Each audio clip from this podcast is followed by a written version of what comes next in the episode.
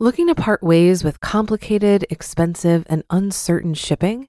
Then give your business the edge it needs with USPS Ground Advantage shipping from the United States Postal Service.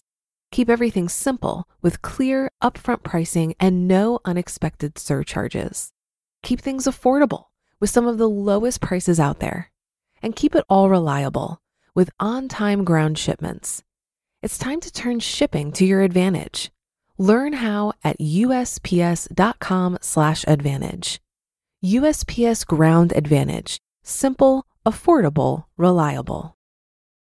This is Optimal Finance Daily, episode 886. My first dip into principal, market timing or cash management by Darrow Kirkpatrick of caniretireyet.com. And I'm Dan, I'm your host, and this is where I read to you from some of the best blogs on personal finance. For now, let's get right to today's post as we start optimizing your life. My First Dip into Principal Market Timing or Cash Management by Darrow Kirkpatrick of CanIRetireYet.com. This isn't one of those full disclosure reality blogs where I document every lurid detail of our financial life. I'm a pretty private person by nature, and it's been a long, drawn out process just for me to talk about our finances as much as I do. I got to this point because it became clear that I couldn't help people with my story if I was afraid to tell it in public. So this week I'm going to lift the veil a bit on our personal finances to reveal some decisions I made for our portfolio recently, because I want to share to some extent the actual experience of being an early retiree. Here, then, is a snapshot of one significant investment decision in our early retired life now that we are a year and a half out from financial independence. This will also be a reminder that I'm not a financial advisor, just an engineer who became financially independent. I'm figuring this out as I go along. Specifically, I might be a real world accumulation expert, given that I did build a substantial portfolio and retire at age 50, but I'm not a distribution expert. I'm at the very beginning of my understanding of how to best structure a retirement portfolio for lifetime income. So here was the problem at the end of this summer.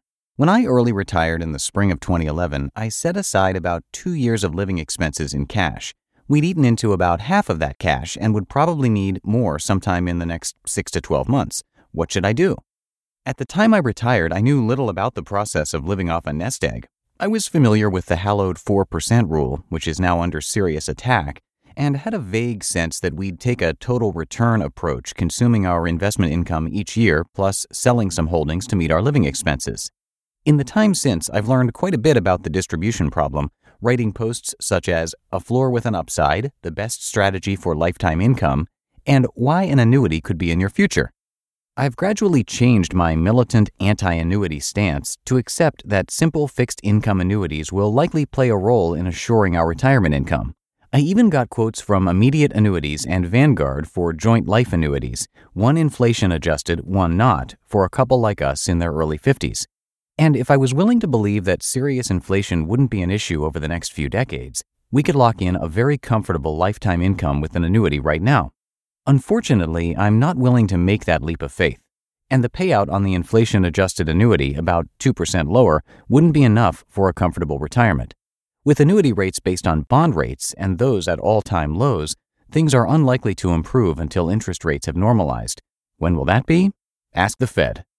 Even if rates were more favorable, after just a few months of researching the annuity marketplace, I doubt I'd be comfortable enough yet to pull the trigger on a six digit transaction that would irrevocably hand over control of our financial future. I expect that time to come, but it isn't now. In that case, what should I do about our need for cash? The default option for now is to manage our investment portfolio for retirement income. And though I've staked out some research and future articles on systemic withdrawal strategies, I'm still a newcomer to that territory. So, what exactly did I do? Simple I sold stuff. Over the last two months, I gradually cashed out some positions and moved others into bonds. The total changes involved about 5% of our portfolio. I sold small amounts of a real estate fund and a natural resources fund and moved some international and domestic broad market index holdings into my favored all weather investment vehicle, Vanguard Wellesley Income, a low cost, balanced fund with an emphasis on dividend paying stocks. The net effect was to add a year or two to our cash and liquid holdings, plus shift our overall allocation away from stocks to bonds by a few percent. Why did I do this now? Well, there were three factors. One, as noted, we would probably need cash sometime in 2013. Two, learning more about retirement income and the perils of distribution portfolios has made me even more careful about protecting against losses early in my retirement. And three, the market has been near multi year highs. Plus, we are approaching the end of the well known election year market cycle. Hey, some will object, that last point sounds like market timing. I don't care. I view these recent sales of mine no differently than I do the many purchases I made during my accumulation years. During my working career, I had a substantial pipeline of cash coming in to be invested, and naturally, I always pointed that cash at the investments that seemed to be doing worst, buying at their lows. Yes, I also kept an eye on my asset allocation, but to be honest, that ruled my decisions far less than a simple understanding of whether stocks or bonds were currently out of favor.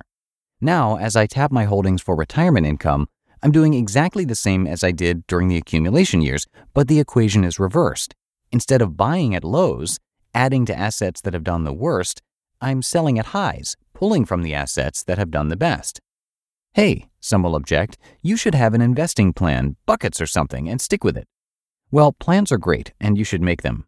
But I'll tell you, and this is coming from one of the world's most obsessive planners, that despite all the strategic planning you do, Real world financial life is full of tactical decisions, and that's what this was. No matter how much planning you do, pay attention to reality. Long term strategies sometimes don't work for the simple reason that they are long term. Everything in the world around them, including you, changes. Sure, you do your best to plan and implement some core principles, but then the world proceeds on its way regardless of your plans. You gain experience and change your opinions. This happens all the time. So, after planning, I try to focus on the few key behaviors that have done well for me over the years. Behaviors represent wisdom that adapts to different situations. Here are the important ones for me.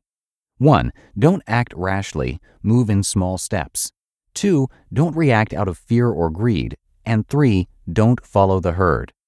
In this recent scenario, I sold positions using about six separate small transactions over a period of about two months. Rather than trying to make a killing or reacting to a sudden fall in the market, I was simply selling asset classes that had done well and locking in another few years of retirement living expenses. And rather than following the herd to bid stock prices higher right now, I pocketed some gains. Until I have a more comprehensive plan for retirement income in place, if such a plan is even possible, I'm content with this approach. You just listened to the post titled My First Dip into Principal Market Timing or Cash Management by Darrow Kirkpatrick of CanIRetireYet.com. Looking to part ways with complicated, expensive, and uncertain shipping? Then give your business the edge it needs with USPS Ground Advantage shipping from the United States Postal Service. Keep everything simple with clear, upfront pricing and no unexpected surcharges. Keep things affordable with some of the lowest prices out there. And keep it all reliable with on time ground shipments. It's time to turn shipping to your advantage. Learn how at usps.com/advantage. USPS Ground Advantage: simple, affordable, reliable. If you've been using Mint to manage your finances, I've got some bad news. Mint is shutting down. But now for the good news. There's a better alternative our sponsor, Monarch Money. Mint users are turning to Monarch Money and loving it. Maybe you're saving for a down payment, a wedding, a dream vacation, your kids' college.